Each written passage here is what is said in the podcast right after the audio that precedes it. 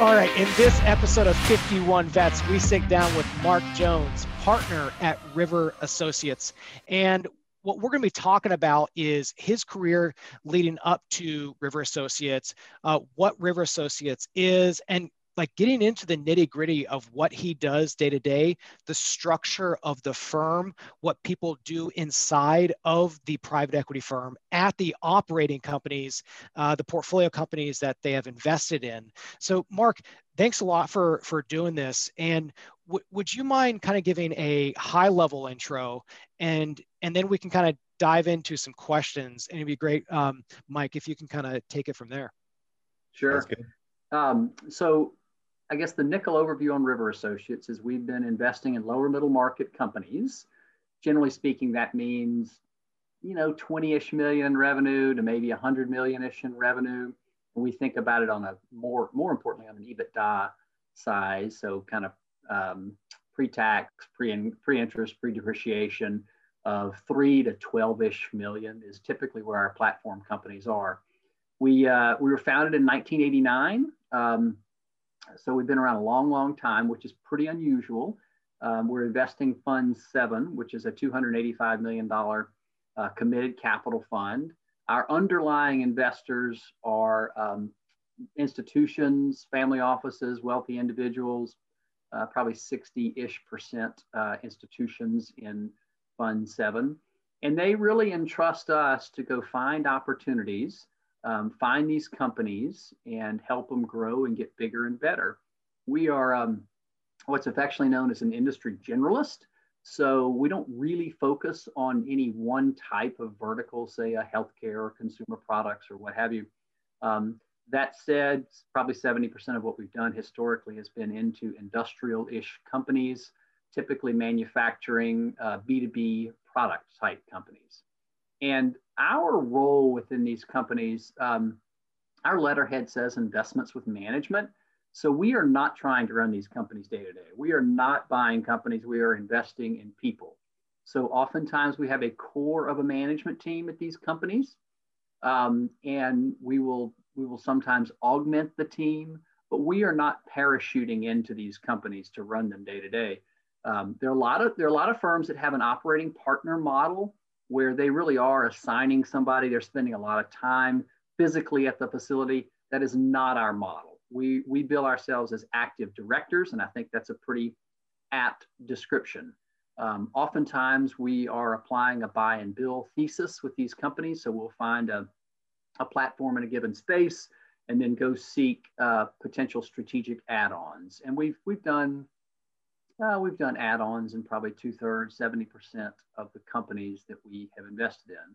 Our next uh, investment will actually be our 100th investment historically. So, um, you know, been a lot of different, lot of different companies. Um, and we will continue to stay focused on lower middle market companies. We're going to resist the temptation of raising a much bigger fund and going up market. We like the space where we are. We like the types of companies um, in which we invest, and we'll keep we'll keep forging ahead. That that's awesome. Um, I guess one of my quick questions is, um, how many people are in the firm? Like how many analysts, associates, or what is the actual structure of the firm?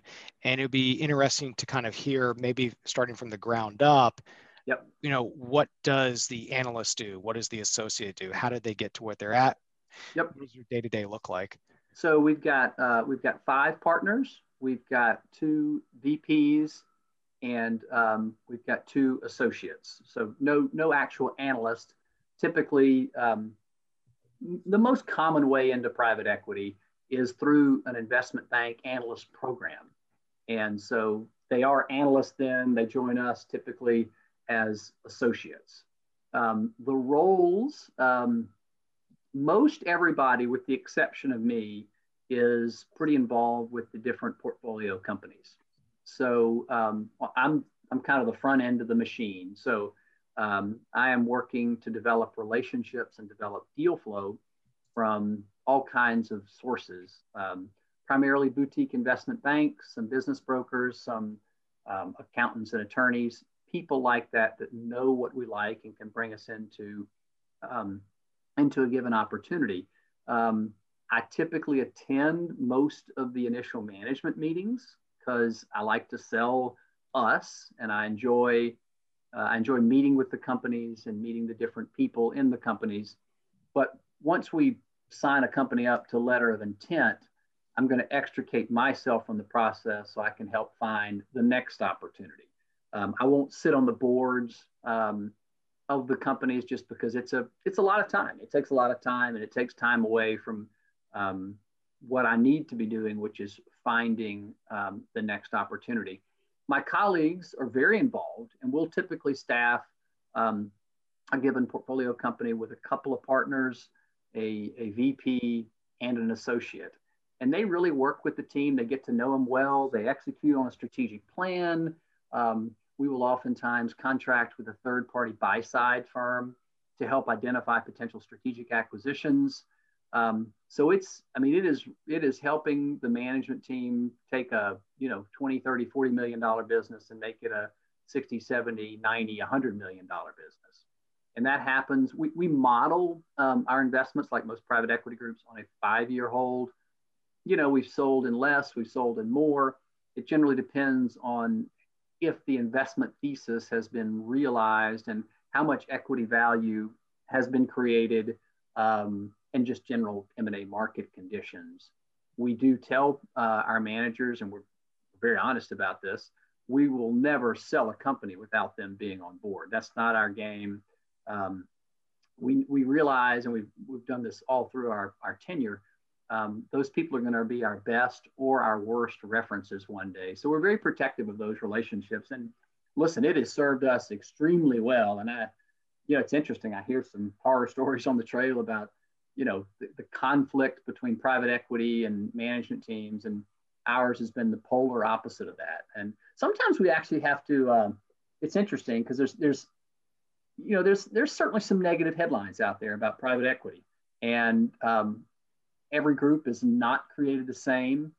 And so I think what most investment bankers will do will, in a process, they will allow companies to meet with, you know, a, a wide range of groups and have exposure and have an exposure to different styles. And we have found our style is a great fit with um, companies that are seeking it, their first time institutional capital because it's a low key, it's a partnership style. Listen, we want to win but it's not a hard charging. It's not an in your face. It's not the operating partner model. And I think they really they really appreciate that. Have you always been in the origination side on the business development, or did you start off in the transaction piece and then see a need that was critical to just focus on the actual deal sourcing? That's a great question, Mike. And that's exactly how I started. I started kind of wearing a bunch of hats. Um, I, I call it affectionately the old the old model of private equity which everybody kind of does a little of everything. They're they're sourcing deals, they're getting involved in deals, they're working on the financing, they're closing them, they're staying involved, and and that's fine. But I think most of I don't know what the numbers are, the percentage are. I think most um, private equity firms have migrated away from that to be a little more siloed, and um, I have to imagine the majority of private equity groups now have a dedicated business development function um, it is it, it helped me though to start in that role because I understand the transactions, I understand all facets of closing the business, and um, I also speak for the firm, so I know I know what we're going to like. Uh, investment bankers, intermediaries, they trust me to tell them if if we're going to chase something hard or not. And and listen, the second best answer is a quick no, right? And so I think that has served me extremely well. Um, you know, it's there's a lot of different models out there about business development. Um, I I will not only develop the relationship, have in-person meetings with these people. I will review confidential information memorandums, the CIMs. I will I will tell the investment banker if it's a good fit or if it's not a good fit.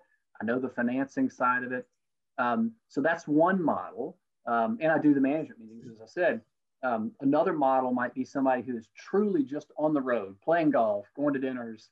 They don't actually review any of these CIMs, which it's just a different it's just a different model. Thus, ours works for us, um, and I would I would I think it's I think it's a good model for um, developing credibility with the investment banking marketplace. Mark, would you mind kind of giving an overview from beginning to end about the life cycle of a deal? So, for example, stage one or step one is you get a teaser from an investment bank. And then yep. the last step is you sold the business. So can we fill in the gaps in between there? I realize this could be an entire semester of college work, um, but let's do private equity 101 from a very high level and keep it in mind that you know some people in the audience who are watching or listening to this later on might not know what like a CIM is or a teaser is. It'd be great to kind of have that that overview. Exactly. Um, the most common way of getting a teaser these days is somebody will email me something. Some some bankers are a little more old school and like to call and tell me about it, which is fine. Either either way is good. But a teaser is going to it's typically one or two pages. It's going to give you the highlights of the business, the size of the business, the industry, any key considerations. Um, it's a screen. It's a filter to let us know um, if it generally matches what we do. That said, it does not have all the details, and sometimes um, a CIM, a confidential information mem- memorandum, will have some pretty major details that were not in the teaser that you wish you'd known, i.e., a 60% customer concentration or you know something that's just a, a cliff risk as we call it. So we'll take this we'll take this the uh, the CIM uh, if we like if we think we want to pursue it, and typically have I don't know three weeks three three or four weeks to come back to the banker with an indication of interest. Now, there's a, there's several things that happen in between that period. Um, what we typically do, if it's something that we think it's worth spending time on, we'll come up with an initial list of questions and data requests. We'll send that to the banker. We'll set up a call with the banker. We'll ask all these initial questions. We also keep a, uh, a third party um, on retainer that helps us on a confidential basis to get smart on given industries. There's certain industries we've, we've been in, we know them pretty well, but um, this firm is a wonderful resource, just a great resource to find us on a niche industry that we don't know much about. They'll go out and find people who have actually operated a high level in, in, this, um, in this world and can tell you, it's, I mean, it's amazing what we learn sometimes on these calls that can sway us either positive or negative on the investment opportunity. Um, so, you know, that three or four week period, that's what we're doing. We're getting smart. We'll run it by our lenders to get some leverage reads to say, hey, what, what do you, what's the debt profile here? How much would you lend on a business like this, assuming all the boxes are checked? So after that three or four weeks, um, if we decide to submit uh, an indication of interest, an IOI, um, we'll do that. And our goal at that point, if we really like the company, is um, to make the following step, which is generally speaking a management meeting. Um, 2020 has thrown a little bit of a wrench in that. Um, so the majority of management meetings uh, are virtual right now. Um, that's probably going to continue, and um, I'm not going to be surprised to see some aspect of virtual meetings stick around post COVID. I think people have gotten used to it. They, from our side, people realize, um, hey, this is a lot cheaper than putting four or five people on an airplane, the hotel, the travel, the time. Um, and then from a from a, a, a banker and company side, they're not traipsing eight or ten groups through their plant and really just broadcasting to the employees what's going on when all these suits are walking through.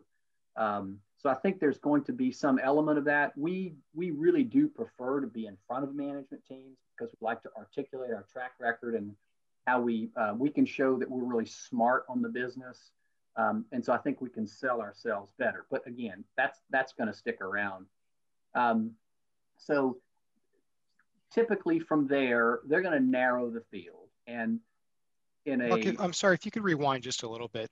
When you get the teaser, you sign the NDA, you get the CIM, and you guys, you know, once you get the CIM, what happens internally? Do you have your Monday morning investment committee meeting? You ask questions on whoever's look at the deal, and like what actually goes into the IOI between the CIM, yes, we're interested, and the IOI stage. Can you kind of walk us through those steps? Yeah, generally speaking, one or two of us are going to screen it. And if we agree that it's something worth spending time on, we're going to develop a deal team. We're going to develop three or four people that are going to be um, the sponsors, the, the, the chair, the chair people on this deal. And they're the ones who are going to come up with that initial list of questions.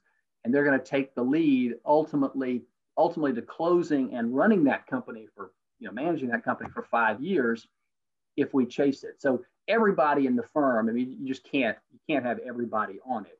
Um, I will say though, that as, again, as a small firm, um, we're all pretty well versed on, on all the portfolio companies. I mean, there's, you know, there's there's nine on the deal side, if you will, and we have nine platform companies right now about to close on our 10th. So again, it's a, it, and, and that model probably won't apply at some of the shops that um, are very, very active and may have 50 or 75 portfolio companies. So a very, a very different model. So if we um, ultimately, you know, you're doing all kinds of things um, going through this process. The management meeting is, I mean, that's that's probably the most critical piece, honestly. Um, oftentimes, not always, but oftentimes, um, the banker, the investment banker, the company, they're receiving a lot of offers that look extremely similar. I mean, because we're all getting our leverage reads. Um, you know, we, are we're, we're factoring in the, the historical growth profile into our models. And in fact, so I mentioned we were going to be closing, um, we are going to be closing a new platform in January. And the banker was real honest. We, we got chosen. It kind of came down to three um, potential buyers, and they were we were fortunate that they chose us. The banker was very transparent, and he said, interestingly, three different groups, all three of us really really liked it all three groups were within $250,000 of each other in terms of enterprise value. I mean, so truly less than 1% delta there. And so it was a great example of no outlier bids. Um, and, the, and the company chose truly based on chemistry and fit and comfort. We gave them, with our letter of intent package, um, we gave them four different um, portfolio company references, CEOs that we either we are currently partnering with or have partnered with historically, and we know that they called at least three of those references. So that was a that was a big consideration. And so this this example was one where um, the sellers were reinvesting a significant amount into the NewCo. Um, so chemistry was extremely important. They just weren't walking away. They wanted somebody that would be a good, ethical, transparent partner. Um, they wanted somebody they felt comfortable with. They wanted somebody that they, they thought would take good care of their employees. Um, so there's a there's a big element of salesmanship going on all through this process. There's a big element of convincing the other side that, um, especially since the prices were generally all equal, um, of making sure that they're comfortable with um, the certainty of close. That some we weren't going to do something. We had all the boxes checked. We had our financing. We had, um, you know, we were well on the way on documentation. Uh, we weren't going to throw out any crazy terms in a purchase agreement. Um, we would have reps and warranty insurance. We would have we no um, uh, no crazy due diligence requirements. Um, you know, a big thing that that um, people get concerned about a process are third party reports. And so we lay out all the, all the different third party um, diligence providers that we use, whether it be um, benefits or insurance or background checks or uh, IT diligence. So there's a lot of things that um, that need to be done. One of the biggest ones is a quality of earnings report. Most every private equity group will bring in an outside, typically an accounting firm. We use kind of a consulting firm that they're former accountants. Um, and do these Q of E reports, as they're called. Um, and sometimes, sometimes bankers will get nervous if, if you bring in a Q of E provider who has a reputation for just really nitpicking and things like that. We use a small boutique firm where you get you get kind of big four attention, um, but you get the real important stuff. And they're they're business people. They know how to get the closing. They're really trying to help us identify material issues, not trying to nit at them.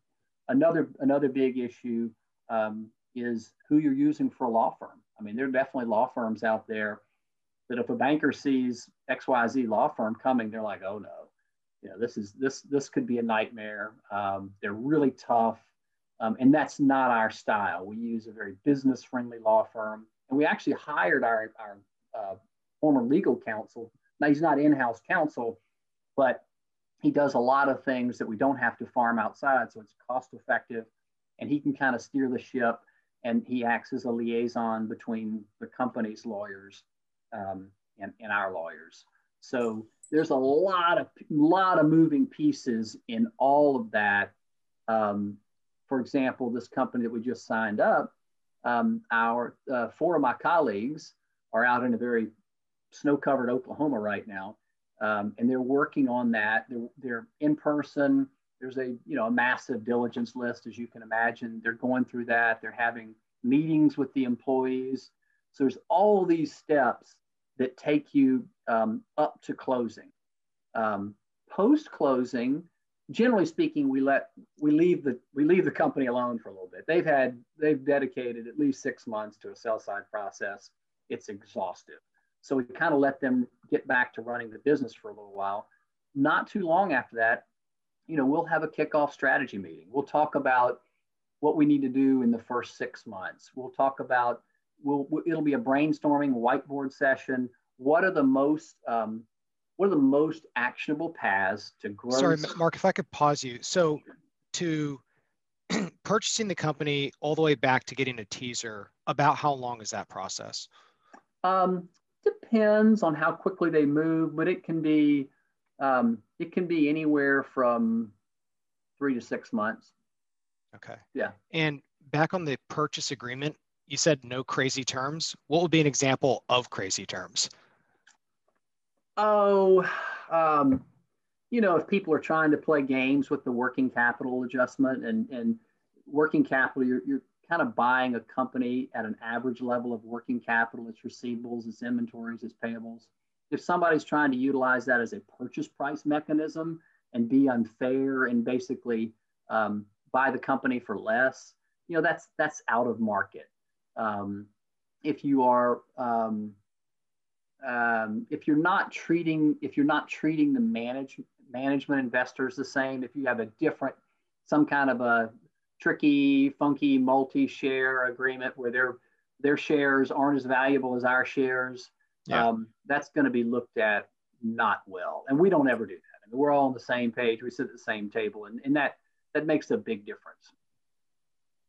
Mark, I've got a uh, quick question for you. Um, thanks for your, your, time and all this uh, great knowledge you're providing to everybody. Um, you spoke earlier, you alluded to kind of one to two guys on the uh, essential deal team.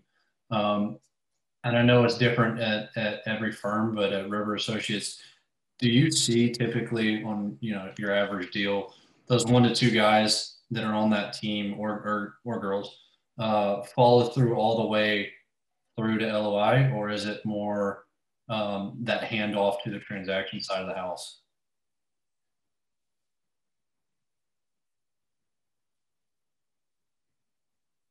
I lost you. Yeah, you're you're on mute.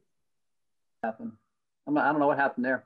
Um, so we'll actually have three or four um, on the deal team, and they'll they'll take the lead on it um, really from pre um, pre indication of interest and they will be they will be the team that will be involved in that for you know five plus years oh well so okay that's that's just past acquisition and actually running the company or, or seeing it big picture. Nice. Okay. Yep.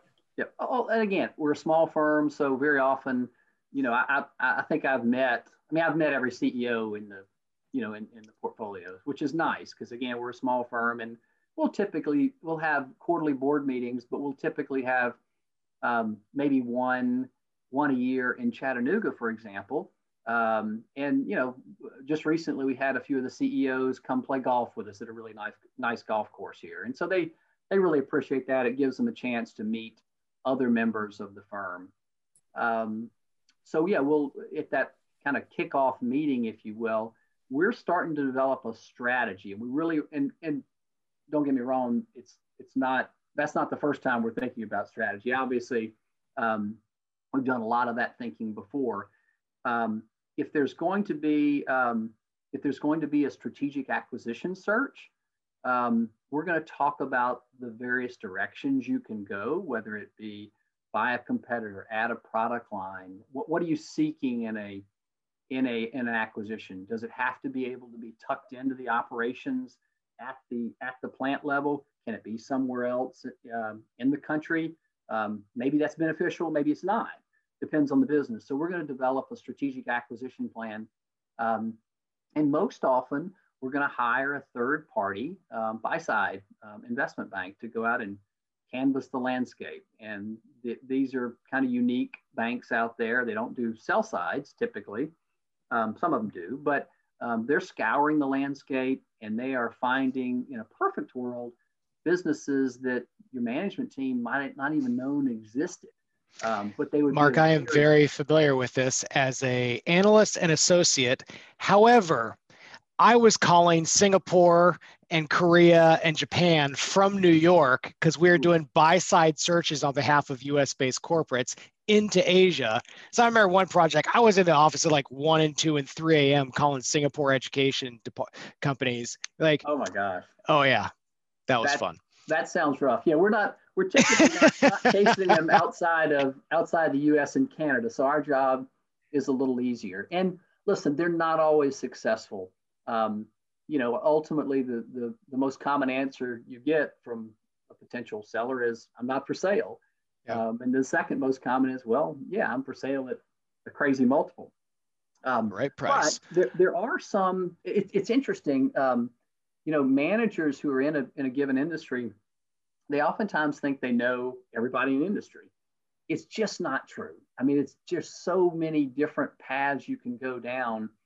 Um, and you could you, you might have 10% of your business dedicated to one one kind of certain product line um, and we've had that scenario before where we've gone out and we've augmented that product line so by the time we exit the company that's half of your business and so there's just a, it's a really wide universe and uh, a lot of it does come down to timing when you approach these companies um, and what's going on in in their life so um, so on, a, on an ongoing basis, we're going to have quarterly board meetings with the companies. Um, we're going to talk to them though, and we're going to talk to the companies every week or so. I mean, it, and, and, if there's something going on, if there's um, a key hire going on, if there's a plan expansion, um, if there's an acquisition going on, we're talking to them, you know, every other day. Um, so there's a we develop a cadence with each company and in terms of how we interact. Um, we we get a weekly flash report from all of our companies and it's tailored we don't give them a something that's a cookie cutter it's tailored to each business and basically it's, it's the things that the the ceo the cfo um, operations folks they're looking at anyway it's key metrics of the business it's backlog it's shipping it's on time shipping it's things to let us know if there's any trends that we should be aware of so there's no surprises and it's a very helpful thing um, we're going to handle the monthly financials. We're going to we're going to coordinate the communication of the monthly financials um, to our lenders. Um, so we have a, a, general stock kind of uh, reporting and letter that we send to all of our lenders. Um, I mean, those are those are definitely the key elements of what we're doing with these companies. With the ultimate growth, uh, the ultimate goal is to grow the business. And um, when we're modeling a company, I don't know how other groups do it, but we're trying to come up with a realistic base case scenario. And what we're looking for to get interested in is essentially a double, if you will. Um, we're judged, our investors judge us on two key metrics. Um, that is a multiple of capital invested. So if you invest a dollar and you, you know, you give back two, that's a that's a double um, as well as an internal rate of return, so your IRR.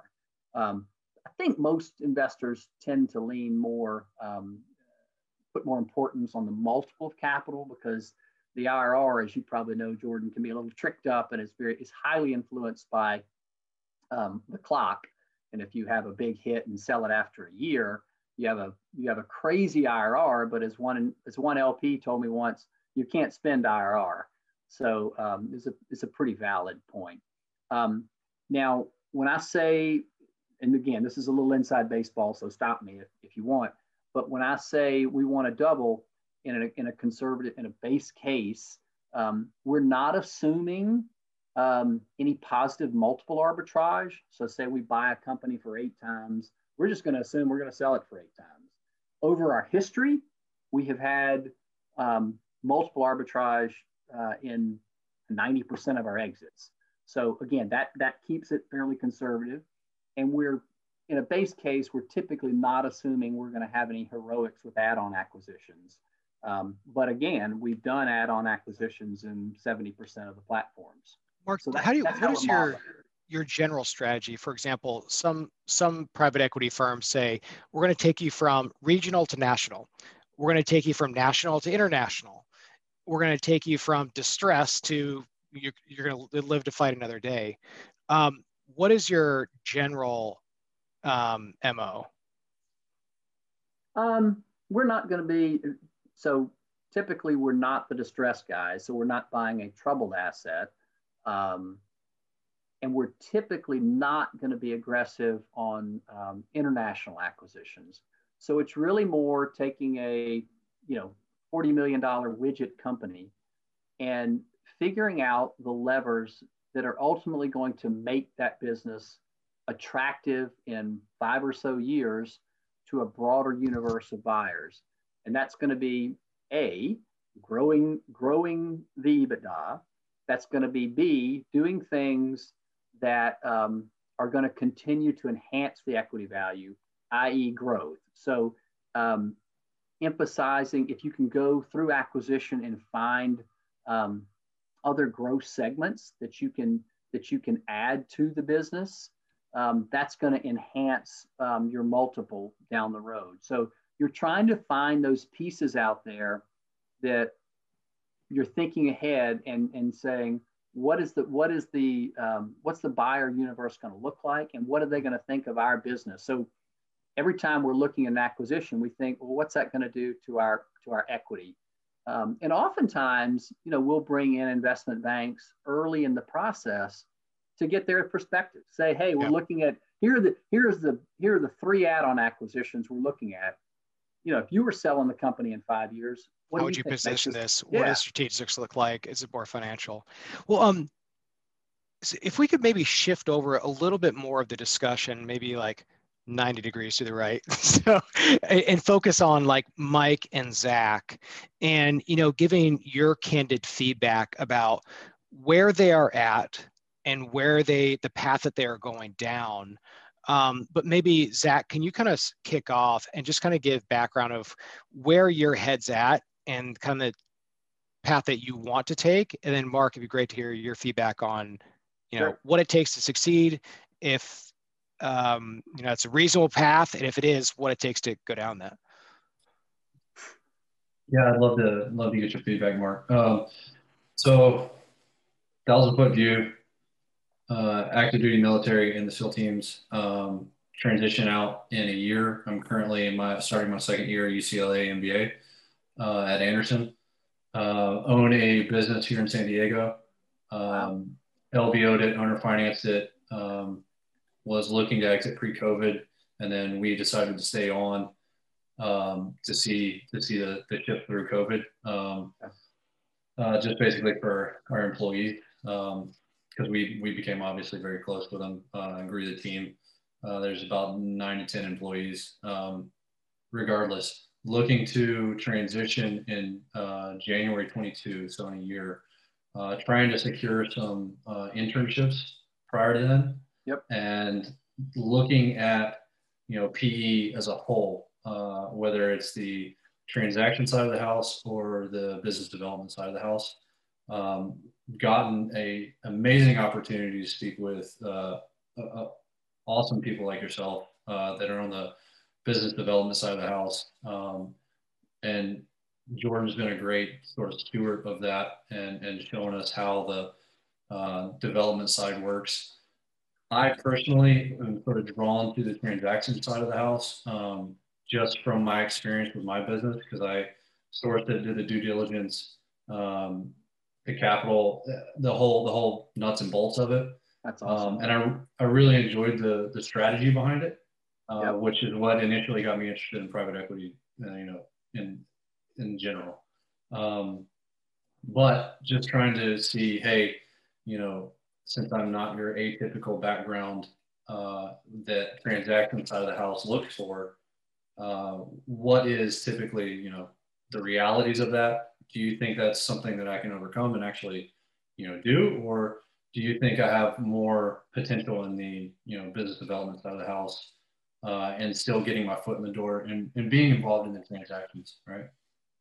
I think your I think your background lends to it well. I think what you need and what Mike needs, and we talked about this, is you just you need some you need some intros. You need some intros to groups. Um, it is a it's a funny um, getting into private equity is just a funny, quiet thing oftentimes, and it it usually comes from personal connections and and who you meet. Um, and who who who introduces you and then just timing what what people are looking for. As i said the by far the most common route and what we've done with all of our younger guys is hired them from investment bank um, programs. You know jordan may know this. I mean are there wonder does does acg have any kind of resource in with respect to this jordan? I mean this is this would be a this would be a great thing for something like acg to focus on um, I, I have not asked them. Um, it could be interesting to do that plug, you know, almost as like a veteran initiative. Yeah. Um, but I, I think you know if it helps add a little bit of color to this, you know, when you look at the sponsor, the private equity universe, you have the funded sponsors that recruit associates for the investment team or people from the BD team who yep. come from banking for the yep. investment roles. Um, then you have the fundless sponsors or the independent sponsors. Um, you know, I'm even thinking of Cold Bore Capital in Chicago, where you know they have a very unique mission, which is to recruit people from the special operations community, the fighter pilot community, to specifically go in and help operate businesses. Um, there are firms or like Academy Securities, which is more on like the investment banking side, where they have veterans as part of their DNA. Yep. So I'm trying to like, there's one angle in there if you come from a non-traditional background. Um, and I, I forget if Cold Bore is funded or not at this point, but another thing I think was a good entry point is working for an independent sponsor that has done, you know, five deals in the past five years or six years. Yep. And it's usually one, maybe two people. And you tell that person who is senior, who is also doing the junior work, hey, let me just help you out on anything you need. And then you get that exposure for six months. Now you might not get paid, or you might get paid way under market. Well, that's a great. I think that's another entry we've, route. We've talked about that's a great position that you know I am in in my stage. Mike's you know uh, a little later on, and he's very close to transitioning. So you know he's sort of been doing the same thing, but you know there's amazing programs of which you know a lot about Jordan um, of like the DoD SkillBridge and the CARE Coalition, where essentially tax dollars go to fund us being interns or us just hmm. getting exposure to the to the business. So it's it's literally a, an immediate value add of like, hey, how can how can we help? You know, there's no uh, delusions of grandeur or humility issues. I just I just want to help, and however whatever capacity that is, just to get exposure to you know to a shop. So um, there are programs out there that that lend hugely to that. And they pay active duty salary, right, on SkillBridge? No, you don't. You yeah, you get your active duty salary, but you can't get paid by the actual firm that uh, yeah. you're working for. So it, it's it's somewhat limiting um, if you have to travel for it, right? Normally, it's kind of tied to the uh, the location. Although there are some companies that are able to actually, like the bigger ones, are able to put people up in um, you know room and board that type of stuff, which does kind of uh, mitigate risk or financial risk. or people are about to move to an area and they stay with their family members and like they're looking to settle down in that area. So if I wanted to move to New York, I already I move, I do SkillBridge and then I stay there and I reside because the military will pay for my my move and I'll be able to collect the um you know the it's, allowance. It's also great right now with COVID because there's there's so little travel actually happening with firms that you know everything's so virtual. Here, here's a question talking about the different opportunities and th- this has emerged a couple times, especially for access to the transaction uh, transaction side of the house. Family offices. So I, have spoken to a couple people in the uh, recent weeks that said that family offices are becoming a little bit more aggressive when it comes to building a team together and putting it. Um, they they have the actual capital where they could hire people. What is the likelihood for us eh, for that to to get our foot in the door? Is that something that's viable? Is it something that's just not? Like, what's your what's your opinion on it? Uh, I don't, you know, I don't interact with the family offices all that much. They're typically buyers of our transactions. I think the better the better audience for that question would be um, the investment bankers who identify. I mean, because family offices, they're funny. Um, you're right; they're definitely getting their act together, becoming very professional. Bringing in more um, former private equity people. Uh, it used to be they were known as tire kickers; they weren't going to step up, and that is not the case. We we exited a really good company a few years ago to a, to a family office who brought in professional people and they were very aggressive um, in every respect. So that's definitely becoming, um, it's a, definitely a channel of buyers growing.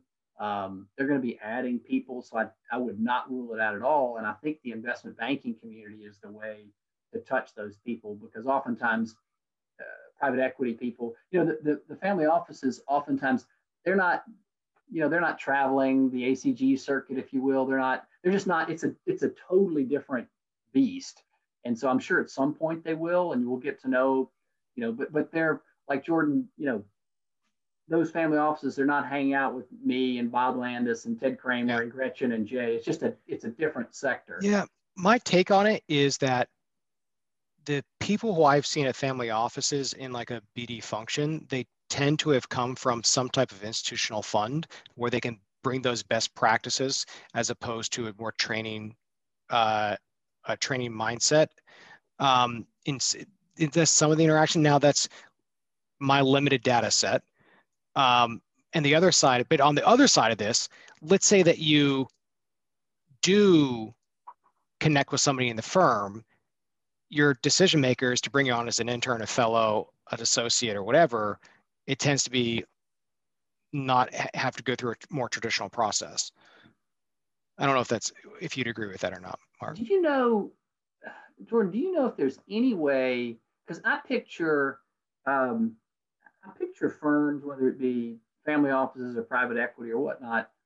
I picture firms that have principals that have a military background being the most open to this concept of helping helping fellow vets transition in.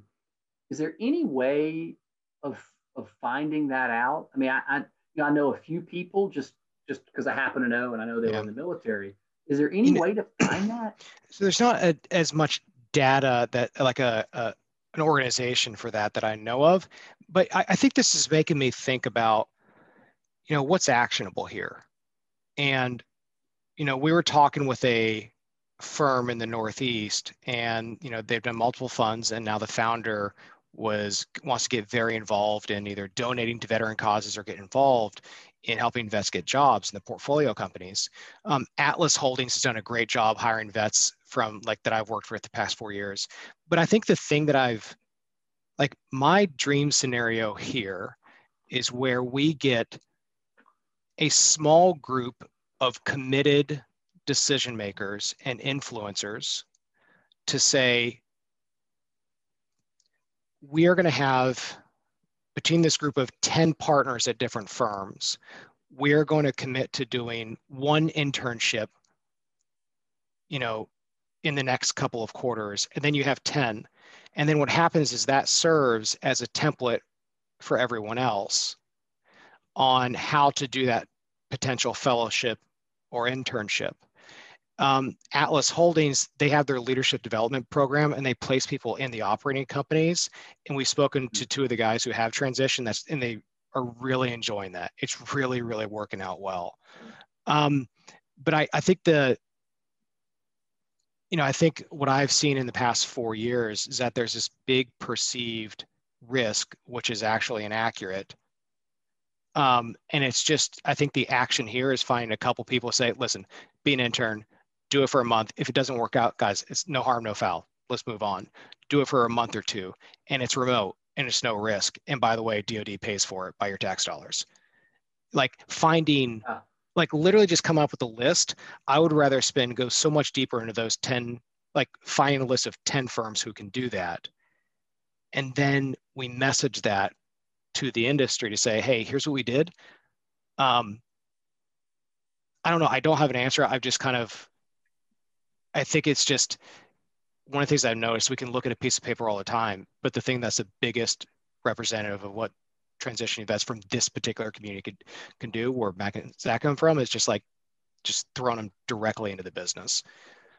I'd, I'd like to touch on that. So f- from uh, the conversations and the people that I've been meeting, um, there's some phenomenal programs out there in the bulge brackets. These giant firms, yep. they have these really good programs designed specifically for veterans. But then there's you got to think of it this way: um, there's a different type of veteran. The longer you stay in, the less um, the more difficult it is to transition and the barrier to entry but then also the skills the longer you stay in are more translatable to the lower middle market and these boutique shops that you have to roll up your sleeves and do a little bit more you got the leadership and you got a lot of uh, other intangible assets and characteristics that really play well to that field or that space that's the space that seems the most hesitant to bring in uh, you know veterans are kind of the diversity hire because there there there's very much of a pipeline like you said you're you're going to go to a bigger firm or you're going to come out of investment banking because they don't necessarily have the time or the resources to train, train. that individual and there's there's a lingering fear whereas um I want to come in and even on the business development side 20 years of experience, uh, a graduate degree, an MBA, and they still view me kind of as somebody who's uh, you know, coming out of an undergrad with zero uh, business experience. So, how do we get past that? How do we break down that barrier? And I think the only way to do is by placing people, building solid reputations that, hey, these veterans are actually you know, force multipliers and doing really, really well in that environment. But then also, what are the technical skills like on the business development side what are the skill sets that i could train on prior to exit exiting the military? Like I, the modeling the wall street prep what else am i doing? Working on crms what are the things that uh, the the hard skill sets that will lessen kind of the training that uh, a managing partner director or vp is going to commit you know, it's interesting. Um, I think you get different answers from different private equity shops, but in all candor, I mean, in that role, soft skills are more important. I think you heard this, Jordan, on our, you know, on our Legends webinar. Um, the soft skills are critical, and um, I mean, I think anybody can learn. And I don't listen. I don't need to do the modeling. I don't do the modeling, so that's not that's not critical. We've got people who can do that. Um, you know, basic knowledge of CRM is, is easy to learn, obviously, and most firms have um, some an admin that's more focused on the details and the guts of entering information. But I think it's honestly the soft skills, and um, you're only going to convince people of that by getting in front of them and spending time with them, and you know, getting to know you as a person. Um, and I think everybody everybody on our webinar, Jordan, would say the same thing. Um, it really that's that's the critical side of it and can you develop a relationship? Um, are you thoughtful? Do you care about people? I mean, I think Jordan heard that loud and clear um, the other day. So what? Um, and Mike, I think you're also sandbagging your background. like you have clear financial modeling skills and diligence, and you have plenty of reps in the gym on deals. um, that's the other. That's the other problem. Is a lot of a lot of guys um, you know, with similar backgrounds to us, have to really get over a big hurdle that has been, you know, by all means, sort of beaten out of us since inception of our of our of our pipeline or program of like, don't toot your own horn, don't don't be braggadocious, don't. And it's really hard transitioning to get over that because you're meeting people that have no clue who you are or what you know or your capabilities and and how you can be a value add and that's something that that i'm having to learn in this process i know mike has as well um, because that's just so strongly looked down upon in our community it's like hey you did a great job. Cool. Pat on the back. You did you did your job. That's what you were supposed to do. Um, and so you know having that mindset shift not coming across like you know arrogant or or being braggadocious is there's a balance there, right? It's like it's knowing what you're what you can bring to the table, looking at it from the firm's perspective on how to to, to hedge their risk and and say, hey, like I'm here to help. All you need to do is, is give me a thumbs up. And I'm, you know, being a self-starter, uh, being aggressive in understanding what you don't know and trying to fill those gaps and those voids. Um, you know, all these character traits that so many people and so many firms are saying, hey, like this is a, a, a requirement for private equity or for our firm. It's like we have that in spades. It's just getting them to just say okay just cracking that door. Um, Zach, you and I were talking about this last night. Um, you know, we're like, for example, if you were to, to look at the BD function, we were kind of thinking through, well, wait a second when you're sitting across the table, you can look at a founder and say, I know what it's like to own a business. Like I own my own gym. I, I know what it's like to go the past year and have to make payroll and have to make tough decisions. Like I know what it's like to be in your shoes. Especially from interacting with the the essentially the client, right? Is is saying, hey, like like Jordan, you just alluded to, like I know what it's like to to take a paycheck and and want to take less so I know my employees can take more, especially when I'm already in uh, a, a decently well-paying job. It's like, okay, well, how many months can I forego of any benefit from this business so my employees that, that is their sole livelihood can make their rent, right? And I know that that immediate connection with so many, you know, lower market, mid-market businesses um, would immediately resonate. Whereas not everybody, not everybody, especially coming out of banking, has that ability to have that kind of conversation. Um, so it's just, just getting people to, to understand that and see that. Well, I, I think, I mean, the elephant in the room is that um, military experience is, is held in such high esteem. I mean, you're, you guys are already way up the totem pole when you walk in the door to a business owner. I could, I mean, I can just, I would imagine you'd be phenomenal in a management team, a management meeting session, if you will, and just automatically you have the credibility of what you've done for, for years. Um, what I'll do, I'm going to reach out to uh, the recruiter that we typically use um, and just ask if there's, if they have any thoughts on how something could develop along these lines. I don't I don't know if they do anything or not, but I think it's such a worthy cause, and um, it's awesome that you have taken this, you know, under your wing, Jordan, to do this. I, I think there just needs to be some type of initiative um, to develop this channel because I mean, you guys, I'm sure you're gonna you're gonna do you're gonna land somewhere and you're gonna do great, but it's gonna come from it's gonna come from shoe leather, a, but if there was some type of central, and, and like I said at ACG, if ACG could just figure out, um, I don't think they have to do much. If they could figure out uh, people in investment banking um, and private equity with military experience, if, you, if you've got that universe, I mean, there's, I don't know how, there's probably 10,000 members of ACG. I mean, if there's 200 of those, which there's probably more, that have military experience, boom, there's a there's a Rolodex that you guys can get your resumes in front of.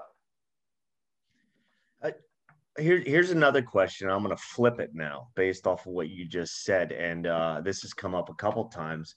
how does our background how do we downplay it so it doesn't become intimidating because a lot of us are coming in and there's there's like you said there's um there's a deep appreciation for what we do there's also kind of a mystique about it and for individuals that aren't necessarily secure kind of in their leadership or their management position they might see us coming in as a threat. Whereas we we don't have that intention at all.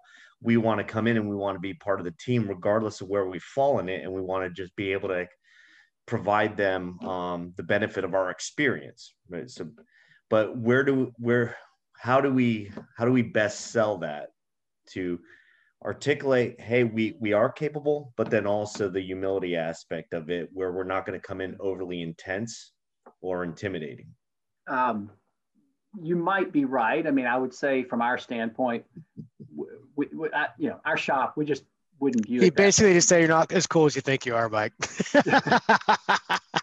I'm saying you can't scare people from Tennessee anyway, so, so they're good.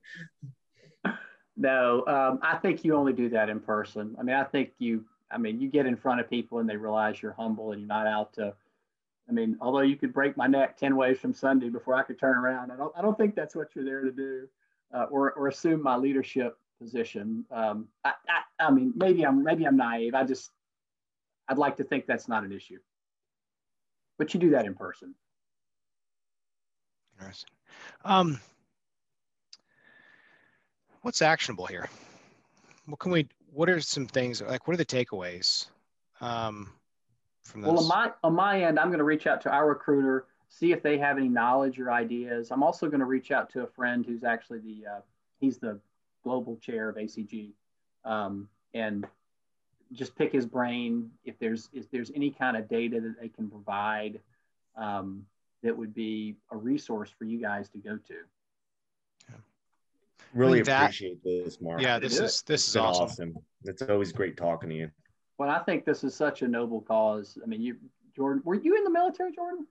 No, I read a book and then went on LinkedIn and then connected with guys who are Navy SEALs. And then four years later, and 2,000 hours of volunteer hours, I've got, you know, it's, yeah, it's, it's called. I can't, a, I can't tell you, uh, Jordan's been such a huge uh, help and asset in just a short amount of time that um, I've been yeah. involved with 51 labs or 51 vets. It's, it's, uh, it's humbling to see, and I don't I don't know anybody that necessarily works as hard as Jordan does, um, especially at balancing all the different things he does, uh, and still somewhat somehow keeping us front of mind and trying to uh, push our push us forward. Uh, it's it's humbling to see. So, well, and and guys like you, Mark, that are that volunteer their time to come sit in and let us let us pick your brain. So, uh, no. and just share your experiences it's no big deal. I'm listen. I'm in awe of what you guys have accomplished in your career, and just you know, it's pretty neat. And I would love to be able to help. And I think I just don't think anybody Jordan has ever focused on this. I just think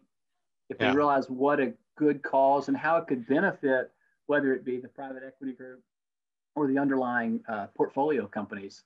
I mean, I, I haven't done the math, but I can't imagine how many private equity owned portfolio companies are out there in the United States. It's also like different stages, right? Like me and Mike, uh, Mike's sort of like trailblazing a way forward uh, with me, even you know, in the short amount of time that I've been, you know, undertaking this path. And so his insight that he's passing back to me is hugely helpful. Um, and you know, I'm at the point in my kind of timeline where I'm trying to secure um, essentially, you know, as many internships as I possibly can up until uh, my transition date, just to get exposure and experience, right, and, and just be more of a value add. And Mike's uh, on the on the tail end of that, where he's looking to to be actionable, right, and trying yeah. to, you know, not just do, you know, the necessarily the informational interviews anymore, and actually take some steps in the initiative. Uh, so it's it's kind of interesting to the whole the pipeline. There's there's different kind of uh, wickets along the way um, that people can come in and, and, offer different resources and be different value add. Yeah, and I, I would say one of the weakest thing is there's a lot of organizations and the prep is really good that that exists. There's also a lot of good organizations and a lot of people that are willing to help with the internships and that type of stuff to develop the training skills or or the skills necessary where where we're lacking is kind of that finishing piece of getting people a job somewhere within the industry. It's um it just seems that there's no real organization that's able to do that correctly. Um, and that's kind of the placement piece uh, where most guys kind of freak out is okay we've done a bunch of uh, interviews. We we understand this. We understand the processes. We've spent time re-educating ourselves in order to actually be more valuable to that industry now it's that placement piece um, that we're kind of missing. I agree. I, w- I wish I had a go-to answer for that. Yeah, I, I think what, what, I what I've learned is, is just like um, understanding what I'm best at within this space, and like what I am best at is, hey, do you know anybody at this type of firm? Cool, let me do this right now. Boom, boom, boom, boom, done. And I'll do that for like like with Mike at ten firms in at ten firms in I think my kid just pooped all over the bed. He pooped, and I just got back to the shower. I got two, the four-year-old jumped in naked as well. The one-year-old pooped all over after a shower. This is fun times, um, but it's can't make it up. Can't make it up. um, so that's what I realized is like what I need to be most effective at is being the connector, being the super connector um, as opposed to spending all the time that goes into resume development, which I think, you know, like let's say you want to be paired with one person and the whole thing's get really, really deep into that transition. Um, or being the connector or whatever it is. So, um, well, I got to go clean up a crib over here. Uh, guys, this is awesome. This is great, guys. Really um, pleasure to pleasure to talk to you again, Mike, and pleasure to talk with you for the first time, Zach. And um, great, thank great you, thank you again. And I, have got a couple of action items that I'm going to follow up on and see if there's see if I can get any traction or, or just get some other ideas of maybe where we could go with this. Really appreciate thank it. Uh, thank you so Absolutely. much for everything. Um,